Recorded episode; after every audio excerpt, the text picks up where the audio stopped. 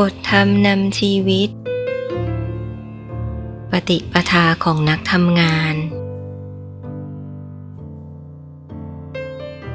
เมื่อประกอบการงานในหน้าที่ ก็ยินดีเสียสละ ทุ่มเทกำลังกายกำลังใจให้แก่งานอย่างเต็มกำลัง แม้ได้งานที่หนัก หรือได้งานมากกว่าคนอื่น ก็ไม่ติดใจ คิดท้อแท้ น้อยอก น้อยใจ หากแต่ยินดีทำงานนั้น ด้วยความเต็มใจ